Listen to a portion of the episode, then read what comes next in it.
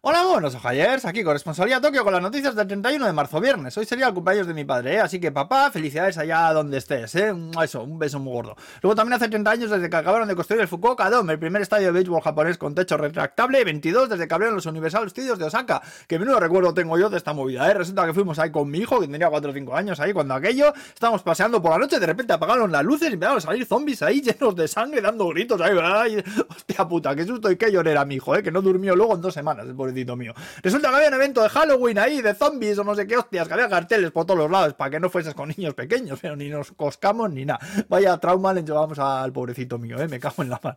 Bueno, vamos al lío. Japón, que dejará ya de pedir test eh, negativos a los ciudadanos chinos que entren en el país, eh. Por cierto, que he leído por ahí que dentro de poco dejarán también de pedir certificados de vacunación o test a todo el mundo, eh, pero que no acaban de dar la noticia oficialmente, así que enteraros bien por si acaso si vais a venir, eh. Luego un estudio estima que faltarán unos 11 millones de trabajadores en Japón en el 2040, eh, estudiando kanji que nos vemos en la oficina en unos años, eh.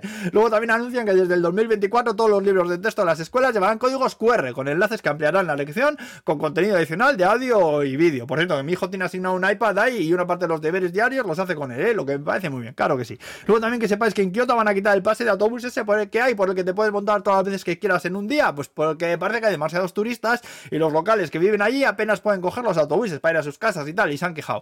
Y en Tokio Disney dicen ahora que van a dejar vestirse a los empleados de las atracciones como quieran. Bueno, como quieran, ¿eh? En cada sitio tienen su vestimenta que casa con la atracción. Por ejemplo, la mansión encantada, pues llevan trajes de época y tal. Bueno, pues lo, que habrá ahora es una versión femenina y otra masculina de, los vestidos, de la vestimenta. Y los empleados podrán elegir la que quieran independientemente de su género biológico. Me parece muy bien.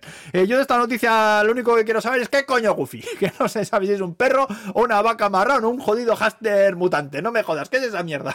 Bueno, también que sepáis que Ana, la aerolínea japonesa, anunció un Pikachu Jet, un avión decorado ahí, con el pequeño bicho amarillo, ese cabrón que da calambre. ¿eh? Por cierto, que si te gusta el bicho asqueroso este, que sepas que han abierto una cafetería en Tokio con todo productos y mierdas del repipi cagachipas este, ¿eh? Ah, los Pokémon, maldito por machos. Son unos bichos infectos ahí entre estos y la Hello Kitty esa, un gato ahí cabezón sin boca, que lo más repipi que he visto yo en mi vida. Ah, por Dios, rodeado estoy yo de esta mierda, rodeado estoy, ¿eh? Y bueno, y aquí me quedo yo con este percal. Buen fin de semana a todos, Agur, pues.